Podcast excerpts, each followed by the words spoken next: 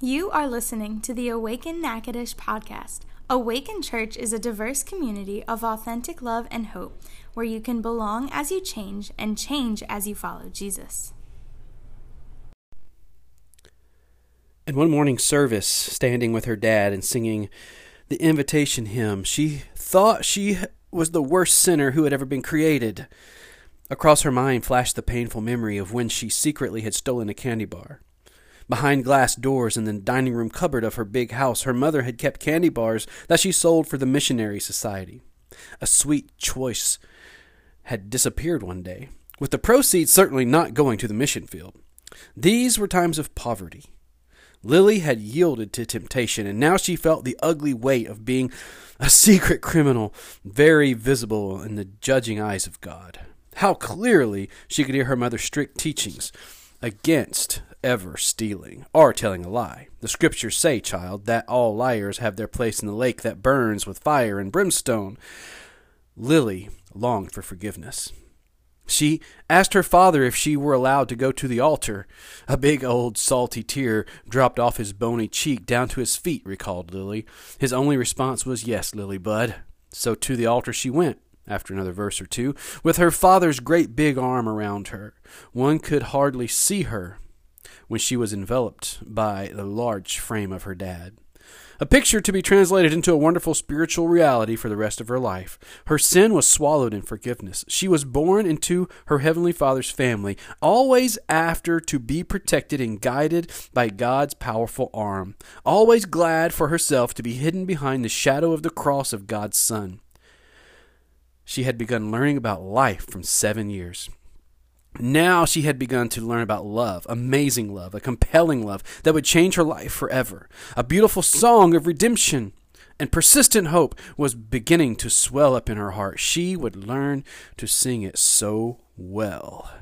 That is an excerpt from a book called She Came Preaching The Life and Ministry of Lillie S. McCutcheon which was uh, written by Barry Barry Callen, and uh, and Lillie McCutcheon is a famous preacher from the 40s, 50s, 60s, and t- even on to the next couple of decades. Uh, and and her story is a story of hope. Like she experienced the hope in forgiveness. How have you experienced hope? Well, let's turn to First John. We're going to get into the scriptures and, and look at this this letter. Uh, continue looking at this letter called First John, found in the, at the end of the New Testament. Um, it's, a, it's, a, it's a letter written by John, who's a disciple and a very close friend to Jesus. It was written to encourage Christians to hold on to their hope and their faith in Jesus the Messiah. And, and, and Jesus wants us to have assurance and confidence in who he is. See, see, John wrote this letter to, so that the, the readers would have assurance and confidence in who Christ is, and Jesus wants us to have that same same confidence. So we're going to begin uh, in uh, chapter three today, in uh, verse one, as we continue our series of hope going through this letter. See how very much our Father loves us, for He calls us His children, and that is what we are.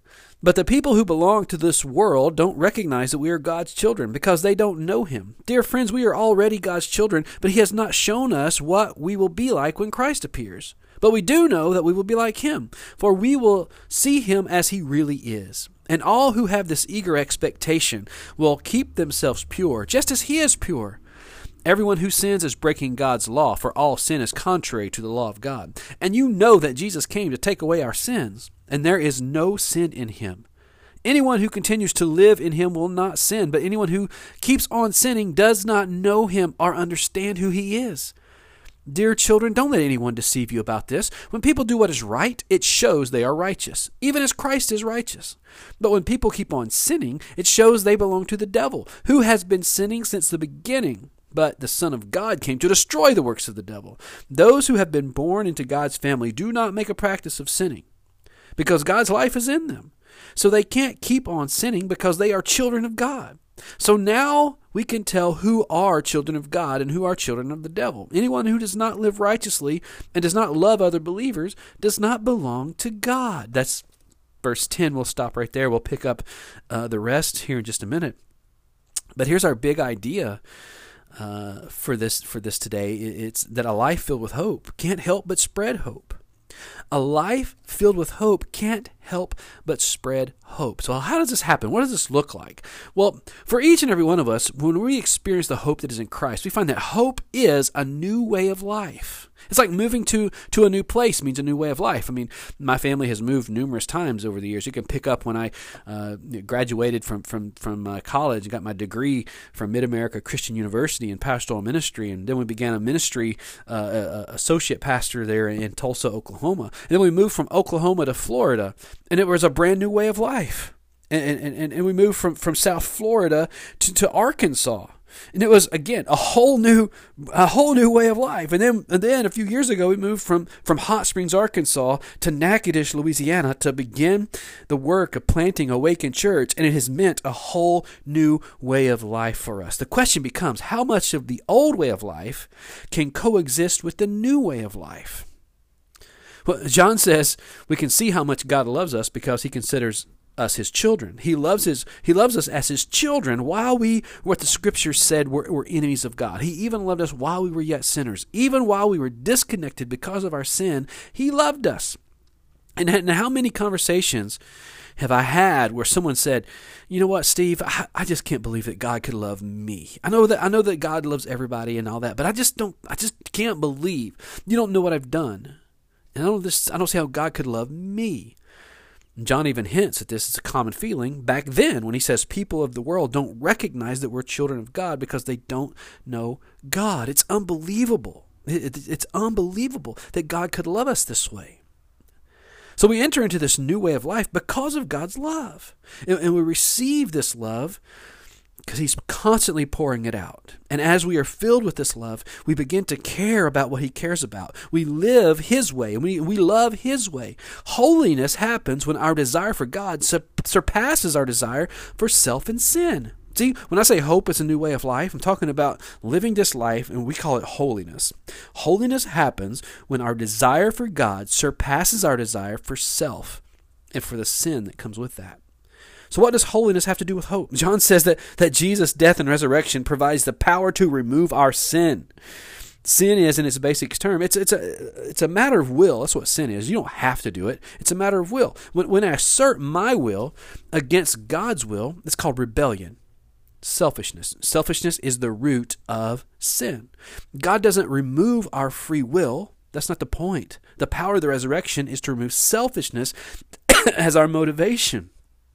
That's what the power of the resurrection is all about to remove selfishness as our motivation. See, John says that that the death and the resurrection uh, of Jesus also provides power to resist Satan, to resist evil, to resist those temptations. Let, us pause and talk about the reality of Satan for a minute though. See, this is this is one thing it seems that, that people are content on just believing what they think ought to be right than actually spending time in research and understanding who Satan is. Great, Scripture is clear that Satan is very real. A created being who is not all powerful, who is not all knowing, who is not ever present. The, the works of Satan are to disconnect you from the power source, to disconnect you from the life source, and make you believe lies about yourself. You see, this is what Satan does, and this is what sin does. Sin steals the hope that Jesus wants you to live with. In verse 9, John says that those who are now children of God do not go on sinning. God's life is in them. You don't go on sinning because God's life is in you. There's this the seed of God is planted and it remains in them. That's what that's what this word is. It's that this this uh, the word kind of translates as seed here, or the or the presence of God is the word or, or, the life that God has put in us. In, originally, this was written in Greek, and the Greek word used here, sperma. Sperma. It's it's sperma. It's it's the kernel which contains within itself life of the future plant. That's the definition. It's it's the kernel uh, which contains within itself the life of the future plant. So in this, the life of the future plant, it's it's the plant. It's the it's this very seed of God planted within you. And, and so John says you don't go on sinning because God's sperma, God's the kernel which contains it in itself, the life of the future plant is within you. So the Holy Spirit is God's presence in our life so that so that he can take root and he can grow. And over time we become more like Jesus. This is hope. And it's through this, this love that He has for us that we find the hope. And, and love changes everything. Love changes absolutely everything. Sometimes I, I want to, uh, when, I, when I think about changes, like, like, like we know that changes are going to come. And I kind of feel like, man, I need to brace myself. I need to tell everyone, brace yourself. Changes are coming. And we don't know what those changes always are. This, this last year has certainly shown us we have no idea what the changes could be. But here we are. And we need to realize changes are coming. How scary is change? See, love changes everything. And we need, to, we need to realize it like this. Sometimes change is scary, but it doesn't have to be. Let's continue in verse 11. This is 1 John 3, beginning in verse 11. This is the message you've heard from the beginning. We should love one another. Let me say that again. This is the message you have had from the beginning. We should love one another. We must not be like Cain, who belonged to the evil one and killed his brother. And why did he kill him? Because Cain had been doing what was evil and his brother had been doing what was righteous. So so don't be surprised, dear brothers and sisters, if the world hates you. If we love our brothers and sisters who are believers, it proves that we have passed from death to life. But a person who has no love is still dead. Anyone who hates his brother or sister is really a murderer at heart, and you know that murderers don't have eternal life within them. So so that's verse 15. We'll pause again right here for just a minute and talk about this. Verse 11 says that the message, this is the message you've heard from the beginning, that we should love one another. See, see love here, you should love one another. This is the word agapeo, or, or maybe you've heard agape. This is the word agape. And it's a variation uh, of that word. It means much love. Right here in this passage, agapeo means much love. He says, you, you, have, you have much love for one another. See, John shows two attitudes. One is the attitude of Cain, and this is a reference to, to Genesis 4. Uh, and, and, the other is the attitude of Christ. If you look at Genesis 4, chapter uh, verses 1 through 9, and, and, and just you can look it up later. Maybe you're familiar with the story of the hatred in the heart of Cain for his brother Abel, who who was uh, you know, this was a mortal battle that he had, that Cain lost the battle within himself. And even when God explained his response to Cain uh, and pleaded with him. He says, "You'll be accepted if you do what is right." And Cain refused to listen and refused to follow. And this is this is the attitude of rebellion, which which refuses to recognize God's authority.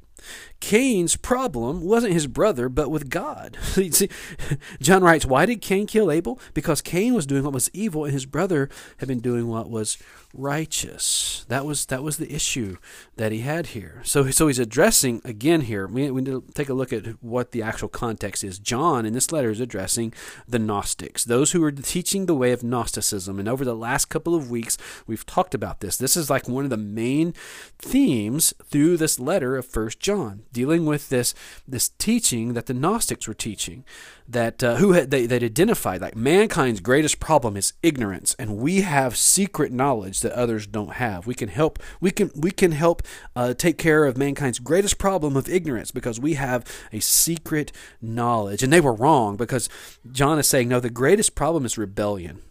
It's rebellion. It's like it's the attitude of Cain, but but in, but with an attitude much like uh, in an attitude of much love, there's the mark of an authentic Christian. He said that's that's the difference. It's the attitude of God. Love isn't just a habit of God's, but the very essence of His being. So so you you you can't come into a, a real relationship with this loving God without being transformed into a loving person.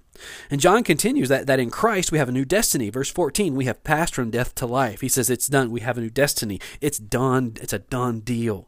We have passed from death to life. Scripture often calls this eternal life. And eternal life doesn't just mean that life that lasts forever. It's a, it's a quality of life.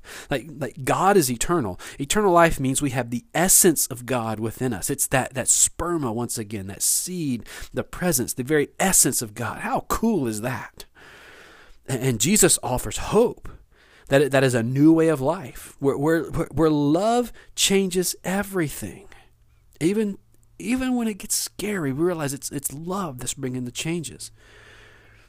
And there's a lot of talk about love and everything, but we want authentic love. We we want, we desire, and you know what? We deserve authentic love. And here's what authentic love does: authentic love spreads hope. It really does. How do you know if love is more than words? Authentic love spreads hope. When asked why I'm so intent on spreading hope, I'm here to tell you I, I, I've done worse than steal a candy bar, like Sister Lillie McCutcheon. and, and I've experienced the love of Jesus in forgiveness, and, and his, I, his love lives in me. That's why I'm so intent on spreading hope. How, how do you spread hope? How are you spreading hope? The question, the question, what is love, comes comes to mind here, and it continues to resonate with us. And we know what real love is because Jesus gave up His life for us. That's what John says here. Hope starts with Jesus. I want to identify two threats to our hope and how Jesus is the answer to those threats. The first threat is this it's the threat of a busted heart. The threat of a busted harp is a threat to your hope. In our hearts, we know things about ourselves that no one else knows. And these things are prone to leave our hearts busted. And if left unattended, we find ourselves in a downward spiral of self condemnation. And in verse 20, John says that God is greater than our feelings. God is greater than our hearts. God knows, He knows everything. He knows exactly where we are spiritually. He knows our strengths, our weaknesses, our success, and our failures. Our hope isn't based on our subjective feelings, but on God's truth and His love at work in our lives.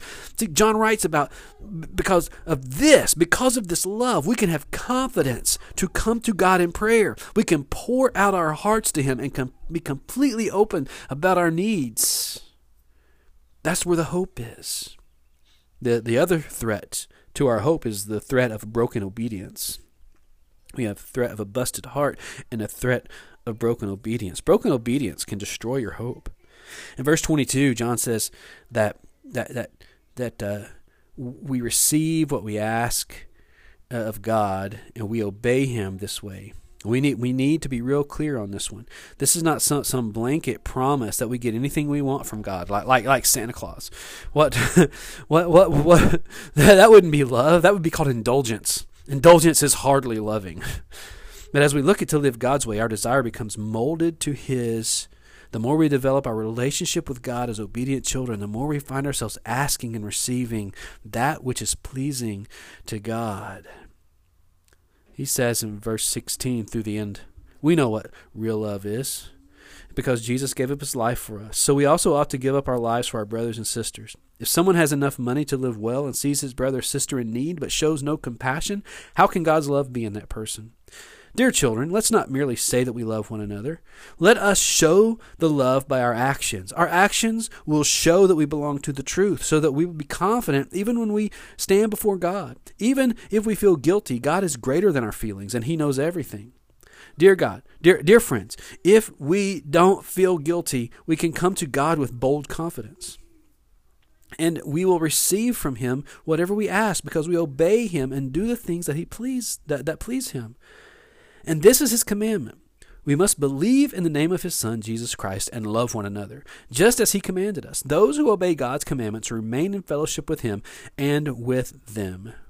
And we know that he lives in us because the Spirit he gave us lives in us. We are to love like Jesus, he says. Verse 23 this is the commandment. We must believe in Jesus and love one another. This is the bottom line. Christianity, at its core, belief is the name of Jesus and to love one another believe in the name of Jesus and, be, and to love one another. There, there is no other litmus test. There's none.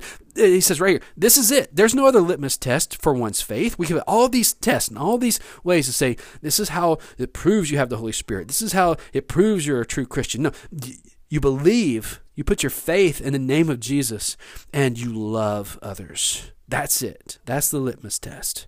Jesus said uh, himself in John 13 34, I'm giving you this new commandment love each other. Just as I have loved you, you should love each other. Your love for one another will prove to the world you're my disciples. The love we have for one another is evident in our actions and our words. And John says our actions will show that we belong to the truth. The Greek word translates as truth in this passage is aletheia, which which uh, it means nothing is concealed. That's what truth is here. Nothing is concealed. The truth is the love of Christ cannot be hidden, can't be concealed. When his love is at the center of your being, it comes out in your words, it comes out in your attitude, it comes out in your actions. This is advancing the kingdom of God by spreading of hope to the world around us. A life filled with hope can't help but spread hope. next steps. I'm going to challenge us all this week to put into practice a, a three simple step method to interact with those around us family members, friends, even strangers. It's, it's, it's this ask, pray, bless. Ask, pray, bless. First of all, ask. Simply ask, How can I pray for you? You want to spread hope? Ask, How can I pray for you? Or, or even ask if it's somebody, you know, maybe it's a stranger or, or, or, somebody you know who's not really a believer. Say, Would you mind if I pray with you? See, asking is opening the door to spread the hope of Christ. And then pray. Pray. We do just what the word says. We pray with them the scriptures tell us to pray for one another. We pray with them. Maybe they have a, specific request for the prayer. Maybe maybe your prayer is simply, Lord, you already know every need they have. Right now, I'm just asking you provide for every resource they need. It, it doesn't take long prayer with flowery language to spread hope, but prayer spreads hope and bless, bless. And we use this word a lot. And I often wonder if we even know what it means. We'll say, we'll say things here in the South like, oh, bless her heart. And we know that's not a blessing, right? bless their heart. Bless his heart. Bless them in the name of Jesus. That's what I'm saying. Truly bless them. To bless someone is to bestow good of any kind upon them. A blessing could be a kind word. It could be a helping hand. It, it could be that you took time to notice the person in front of you and you asked him, How could I pray for you? That's maybe that was part of the blessing. Ask, pray, and bless. Let's all do that. Lord, we thank you that you bless us. Thank you that you you meet us right where we are. We thank you that you have uh, given us this love, Lord, that makes us the children of God, and you you see us th- with this this view that that that you love us like children, your children. We thank you, God, for that, and we want to we want to not just acknowledge that and thank you for it, but we want to walk in that truth. But Lord, we understand that that this means uh, for us. It, mean, it, means to walk in righteousness or holiness. And, and, and, we do this, Lord, with your presence within us, your essence within us. The very seed of God is planted within us. Lord, may it take root and spring up and spread hope. Thank you, Lord, for this new way of life. Thank you, Lord, for this love that changes everything for us. And now, Lord, we pray that you would give us opportunities to ask, pray, and bless our neighbors and spread the hope that you have given us. In Jesus' name, amen. Thank you for listening to the Awaken Natchitoches podcast. It's our hope that you have been encouraged by today's message. Find out more about Awaken Church at awakenla.church or find us on Twitter, Instagram, and Facebook at Awaken Church LA.